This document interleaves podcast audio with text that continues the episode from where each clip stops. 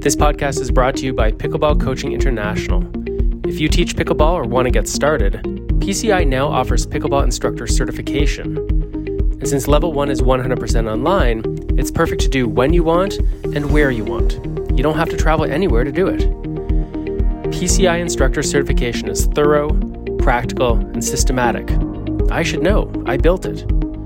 It'll help you to become a better coach. And when you become a member of PCI, you get access to more than 70 high impact videos, audio, sample lesson plans, insurance, and more. Check out all the details at PCIPickleball.com.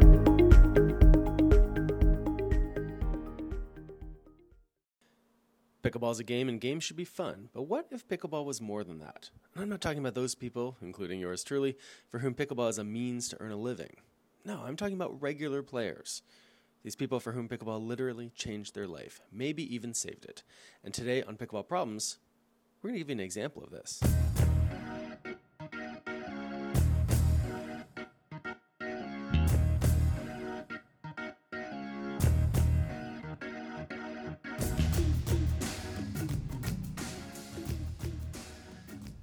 Several years ago, I was running pickleball clinics on the east coast of Canada.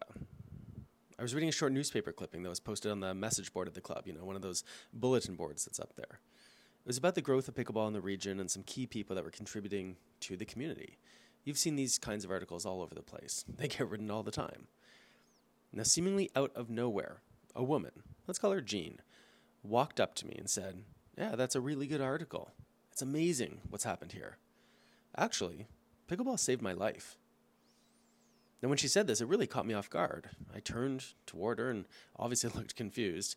And she told me that she and her husband, who were both in their early 70s, had less than a year ago moved to this new town where I was running my clinics. They didn't have any friends or previous connections there, but they thought it'd be a pretty good place to live.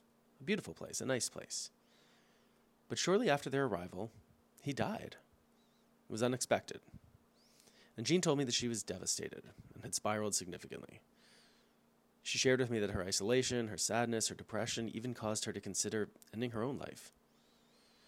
And then Jean told me that someone she knew casually, I think I think it was a neighbor, essentially dragged her to her usual pickleball session and forced Jean to play. And from that moment forward, everything changed. Almost immediately, Jean found a group of fun, supportive people who she really enjoyed spending time with.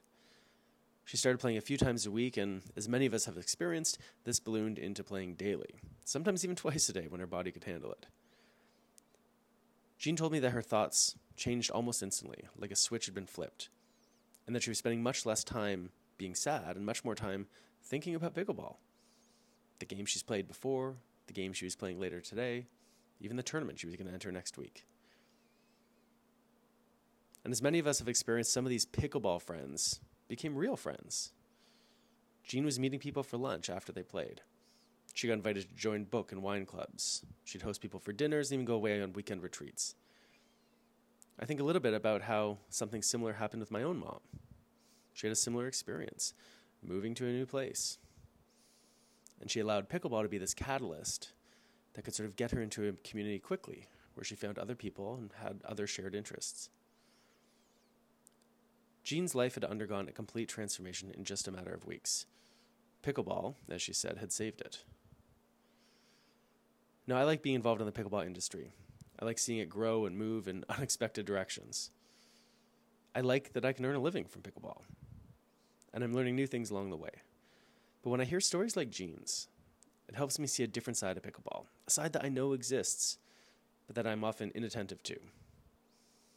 Pickleball has this uncanny ability to form fast communities. And we see examples of this all the time from people who meet new vacation buddies on the pickleball court, or who fall in love during their weekly round robin, or strangers who are allowed to stay in other people's houses merely because they travel with a paddle. Now, of course, there's some less than friendly people out there in the pickleball world. Every community has that. But by and large, pickleball is chock full of caring and enthusiastic humans who are more than happy to bring newcomers into the fold. And that's unique, I think. And it's special. So special, perhaps, that it can even save a person's life. All right, that's it for this episode of Pickleball Problems. What did you think of this story, of Jean's story? Do you have a similar story? Did pickleball save your life or the life of someone you know? Maybe they didn't even have to save it, maybe just changed it really significantly. I would love to hear this story. Why not make a voice memo? Open up the voice memo app on your phone, send it in to me, mark at thirdshotsports.com. Tell me your story. You can be anonymous if you want. That makes it more comfortable for you to share. I'd love to hear these stories. Send it to mark at thirdshotsports.com. Thanks as always to our good friends at Selkirk Sport for making it possible for us to run pickleball problems. Pickleball Coaching International, if you're a pickleball instructor or you would like to become one, check out PCIPickleball.com today. Pickleball Coaching International, we make good coaches even better. And until next time, have a great day on the courts. Thanks for listening.